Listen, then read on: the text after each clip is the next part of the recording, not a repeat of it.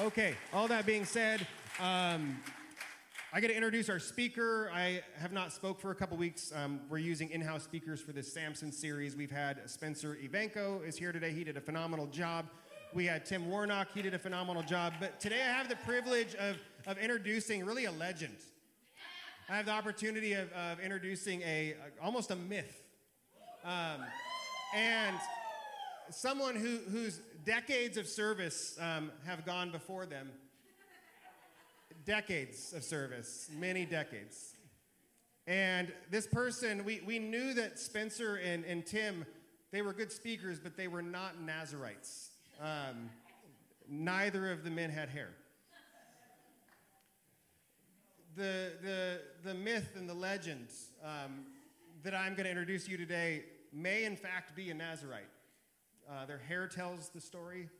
Um, we don't know to the extent of strong drink or dead bodies there has been, but the myth, the legend, um, the woman, the reverend, um, and our associate pastor here at Free Church, uh, Ladina Doherty. Done. We're done. You're done. Let's. okay. I'm just, oh, there we go. Okay. All right, that's good enough. Stop. Anyways, I'm just going to move on. That was awkward. And you are way older than I am. All right. I'm just going to get down to it.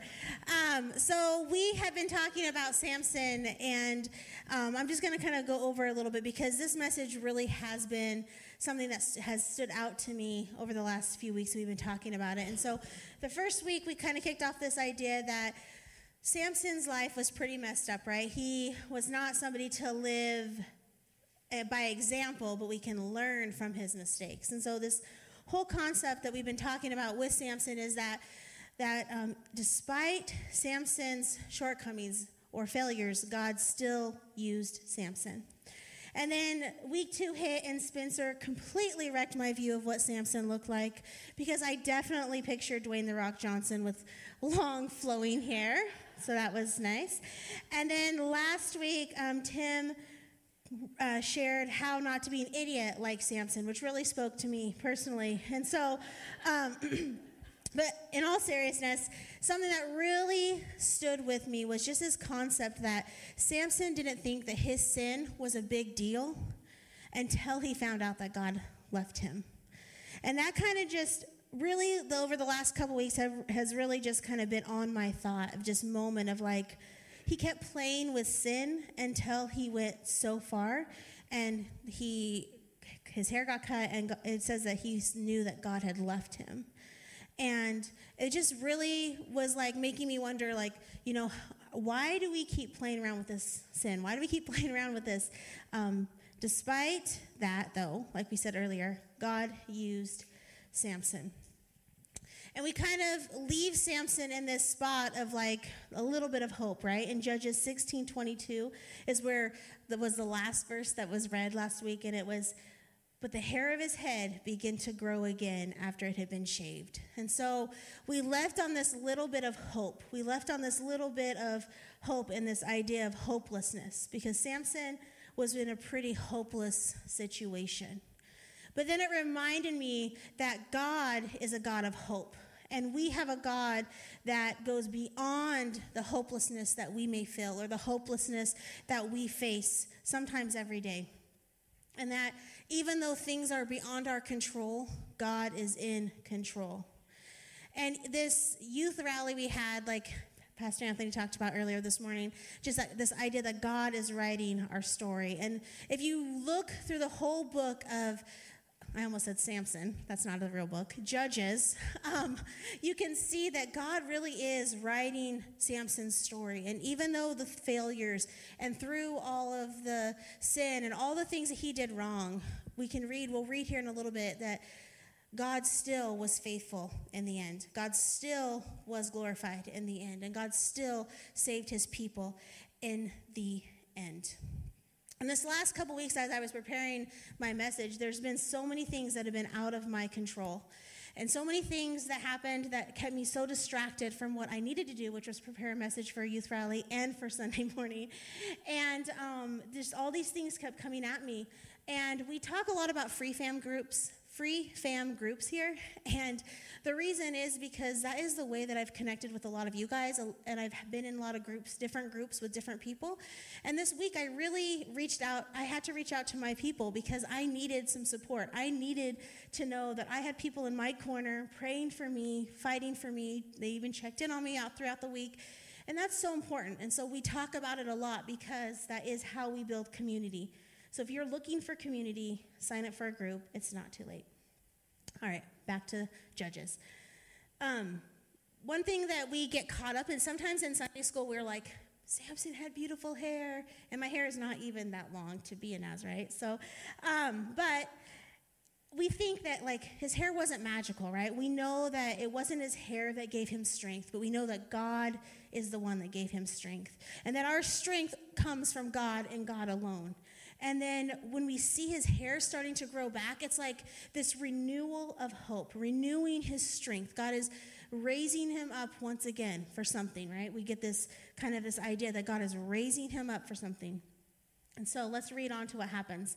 Judges 16, 23 through 27, it says, Now the Lord of the Philistines gathered to offer a great sacrifice to Dagon their God and to rejoice. And they said, Our God has given Samson, our enemy, to our hand. And when the people saw him, they praised their God, for they had said, Our God has given our enemy into our hand, the ravager of our country, who has killed many of us. And when their hearts were merry, and they said, they said, Call Samson that he may entertain us. So they called Samson out of prison, and he entertained them. They made him stand between two pillars. And Samson said to the young man who held him by the hand, Let me feel the pillars on which the house rests, that I may lean against them. Now the house was full of men and women. All the lords of the Philistines were there, and on the roof there were about 3,000 men and women who looked on while Samson entertained. And so we have this picture of Samson, kind of where his choices have brought him. He once was a strong um, guy who like people were scared of and were afraid of. Now he's like eyeless and tied up and chained to this these pillars and he is wrecked. His life is wrecked. And he's humiliated and he's just used for mocking and entertainment. This is kind of where his choices that he chose to, to go down that road, but that's kind of where they left him. But God is good. God is so amazing because he still uses Samson in his wrecked state. This place is full of Philistines. There's over 3,000 of them, it says. And it says later on, we'll find out that there was, he ended up killing more Philistines in this one act than he did over his whole life. And in Judges 16, 28 through 31, it says, When Samson called to the Lord and said, O Lord God, please remember me and please strengthen me only this once. O God, that I may avenge on the Philistines for my two eyes. He was a little short sighted on like what the whole big picture was. He was still thinking about himself a little bit. We're kind of like that. 29 says, And Samson grasped the two middle pillars on each of the house rested, and he leaned his weight against them, his right hand on one, his left hand on the other. And Samson said, Let me die with the Philistines. Then he bowed with all his strength, and the house fell upon the lords and upon all the people who were in it. So the dead whom he killed at his so the dead whom he killed at his death were more than those whom he killed during his life. And so we see this picture of Samson. He's calling on God to remember him one more time. Samson knows he messed up. Samson knows that he doesn't deserve this God to do this again. Samson knows all that. He knows he made the choices. He knows he's done wrong. He knows he's at this place where it's going to cost him everything. It's going to cost him everything. But he still cries out to God and says, God, just this one last time, grant me this favor, this one last time, God, that I, that look upon me this one last time. And it's so funny because when I was preparing this message, I was writing about the love of God and how like we don't deserve it. And God shows up and kicks down the doors. And as I'm just typing this, I'm just bawling because I'm just overwhelmed by, by how much God loves us. And even though Samson didn't deserve it, even though, oh, that could be dangerous. Even though Samson didn't deserve it, and even though he was doing the wrong thing, God's like shows up, right? God shows up for Samson. And I was like, man, I really hope Ryan hasn't put songs in yet because we really need to see Reckless Love at the end of the set because it was just this overwhelming feeling. So I look in there and I was like, oh God, we're singing the song. Just bawling because God shows up in weird ways. And it was just this idea that God shows up. God shows up for Samson, and God will show up for you. And Samson, we've seen his example, right? When he gets mad and he throws a fit, what does he do? He goes and tells his mom and dad. He goes and runs off and throws a tantrum. So Samson could have just like curled up in a ball, threw one of his fits, but we see a little growth, right? Just like his hair. We see a little bit of growth in his character. He's crying out to God, knowing his death is coming, knowing that's what the end is going to be, but he knows that he has to have faith that God's going to show up and be the God that he knows who he is, right? Because he knows who God is. He knows the stories. He probably have heard the stories of the past, heard the stories of all the miracles God had done for the Israelites. He knows. But he really had to have faith. And sometimes we read the Bible, and when we're reading it, we're like, man, they are so dumb. Why are they doing that? We are they are so dumb. And then I like look at it and I say this a lot, and I'm like, man, I am so dumb. I am doing the same thing. Like the Israelites, we act like them whining in the desert after God shows up and provides after time after time again. Even when they complain, even when they're uh, being awful, God still shows up. He still saves them. And like we act like Samson sometimes. We play around with sin, we get caught up in it, we expect no consequences. We do the same thing that these people, and we see these stories in the Bible. But something that I've really been learning, and something that I've taken away from some training that I'm doing uh, for being a pastoral counselor, is that God will never waste our pain. God never wastes your pain. And He will walk through it with us and it's not wasted. I'm sure Samson had a lot of pain going on. Lost his eyes, tied up, he's being mocked. Really, some humiliating things. But God didn't waste that. And the Bible says that he actually killed more Philistines in his death than he did when he was alive. And so, despite Samson's failures, God still used Samson. God still wants to use us despite our failures. That doesn't mean we keep sinning. That doesn't mean we keep doing dumb things. We need to learn from them and repent and turn around and go the other way. We need, um, but I think something we can learn from Samson is that why are we staying there? Why are we staying in the same situations expecting a different outcome? Because you can't keep doing the same thing over and over again and expect a different outcome. And I think God is calling us beyond that. He wants us to learn, repent, and go forward and not let things keep holding us back. Looking at Samson, he really was set up to be the greatest leader in history. He literally had everything set up. We've learned that throughout the few weeks is that he had everything set up to become this great leader. He had all the things that he had to do, all the things that he shouldn't do, all the things that he needed to do, and he was literally like, I'll do what I want. I'll do what I want. And we see that it actually led him to be one of the worst leaders in history. And something that I found a little bit ironic was that the thing that caused him the most distraction, which was his eyes, he was lusting, looking for things he couldn't have, always looking out. Those are the things that were taken from him. Sometimes things get taken from us when they're a distraction. So, looking beyond the missing part of like his eyes, they were taken from him because they were distraction. But he was designed for a specific pers- purpose. He was designed and he was made and he was created, you know, to overcome the Philistines, to save the Israelites, to save God's people, to protect God's people. And that was his purpose. And God gave him the strength to overcome it. But he kind of just wasted it away. And I know that each one of us is called to do what God's called us to do. Each one of you guys, and myself included, have a calling that God's called and put on our lives. And we learned about that a few weeks later, that we all have a mission that we're supposed to accomplish. And we need to say yes to that and don't waste it. Don't waste what God has given you. Don't waste time. We all know that the world around us is kind of just doing its thing that's not great.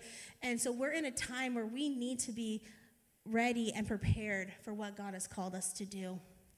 Samson became so distracted by the things in his life, right? He became so distracted by women, drinking, killing lions and animals and whatnot, um, tying foxtails together, all the weird things that he did. He was so distracted by the things around him that it literally kept him from what God called him to do.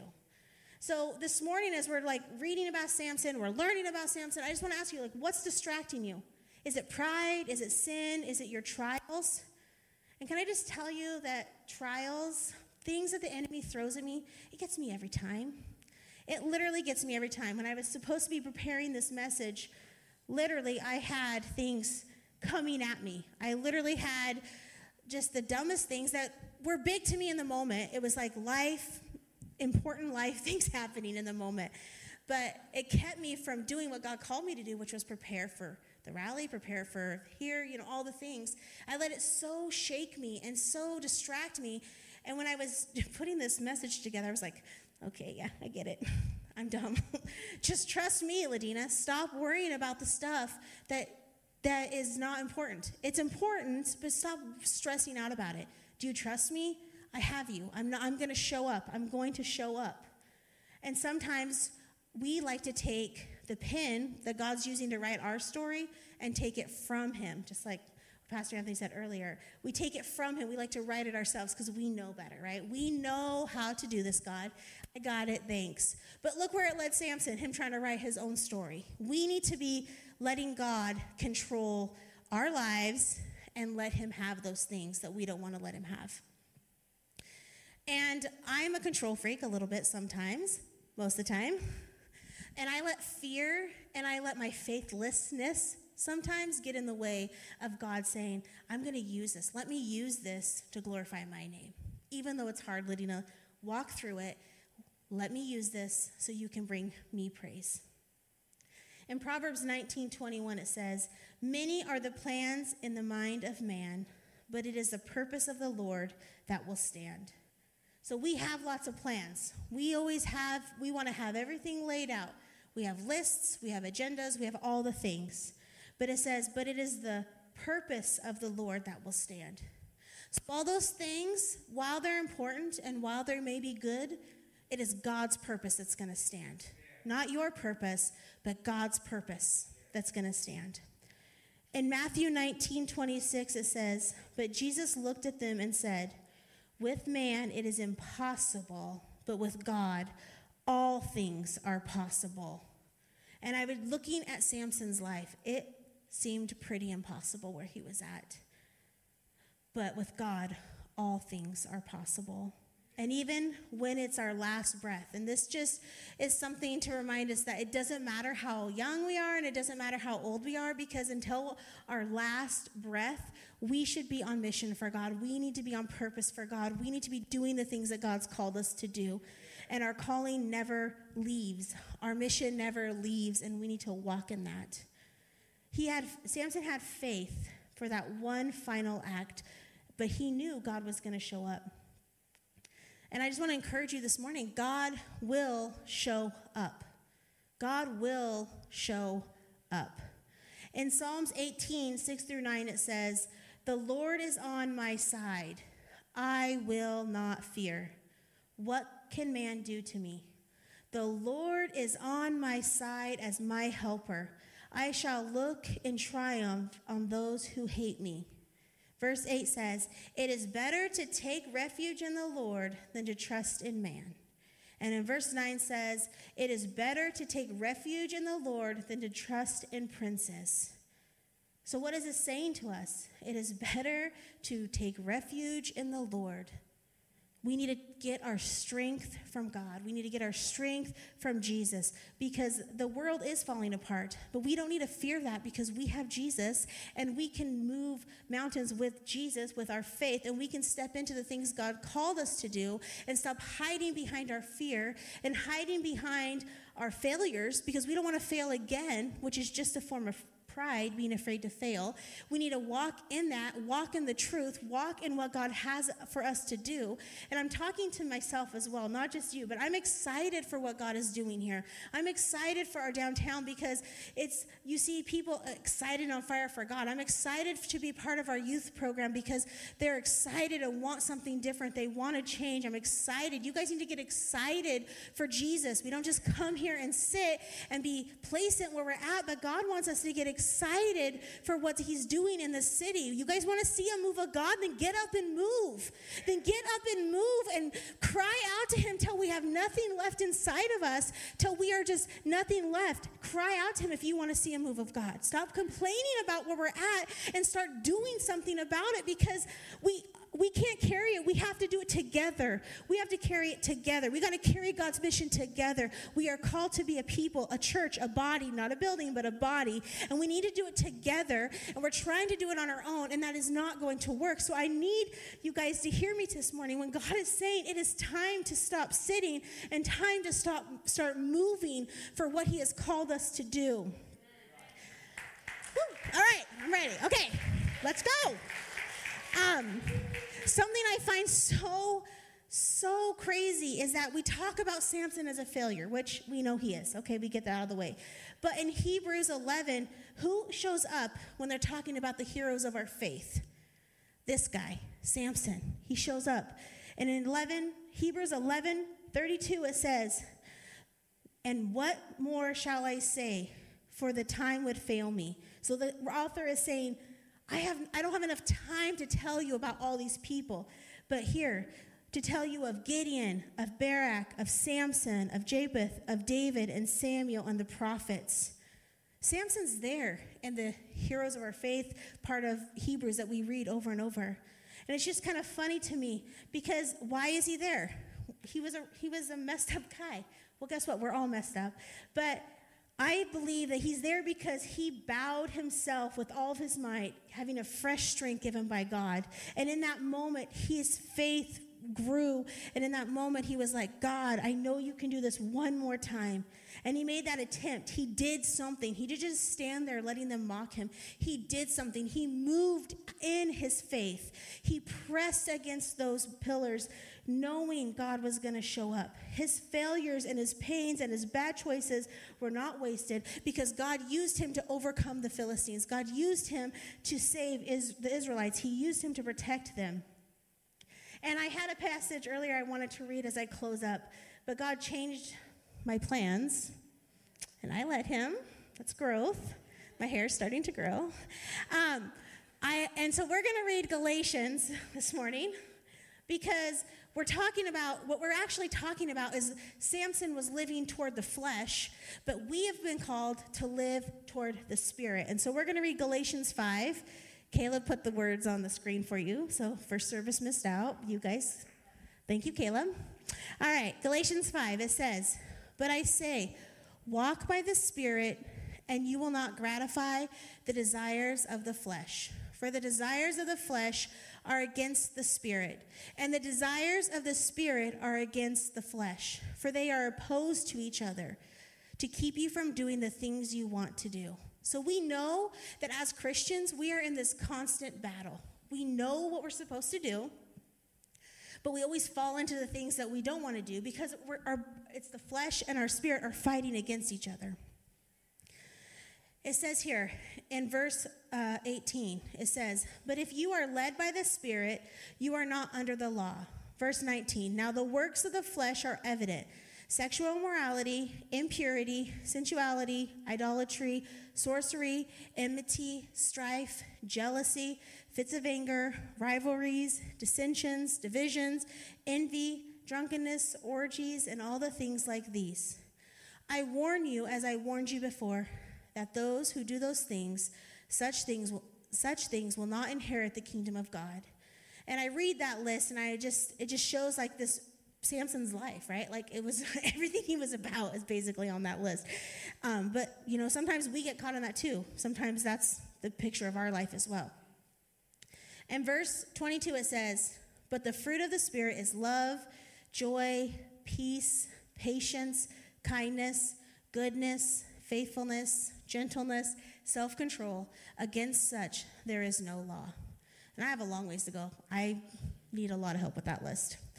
And those who belong to Christ Jesus have crucified the flesh, and it is with its passions and desires. And verse 25 says, If we live by the Spirit, let us also keep in the Spirit with the Spirit. Let us not become conceited, provoking one another, envying one another. And so t- today, as we wrap up this message, and the worship band's going to come, we're going to sing, we're going to take communion together. But I want you guys to focus on a few things. So I just want us to focus on a few things. One, through this whole series of Samson, we've been kind of talking about what has God called us to do? What has God called you to do? And then, what is keeping you distracted from what God's called you to do? So, what are the things that is distracting us from what God's calling us to do? They may not be bad things, but they may be things that we need to take a look at and say, hey, do I need to reevaluate some things? And then just a couple more things I want you guys to hold on to. One is that it's not too late. There's nothing that you can do that will take you out of the hands of God. The calling God has put on your life, it doesn't just go away. It may have to be suspended for a little bit, but it doesn't go away because God, if He's made a promise to you, the Bible says that He keeps His promises. And I know that sometimes we think that we've done too much, we've gone too far, that God can never forgive us. We can never do what God's called us to do, but that's a lie from the enemy. God will show up, even when it seems impossible. God will show up to make those dreams that you had, those visions, those things that He's called you to do, that to happen. God will show up even when it feels like there's no hope. God will show up even when you are at the edge, like, I can't take anymore. He'll put another step out and said, Yes, you can. I have you. Let me have you. Trust me. He will show up. So we're going to pray. And like I said, we're going to take communion during this next song. If you uh, whenever you feel led, you could come up and take communion. But will you guys stand with me as we just close out the service today?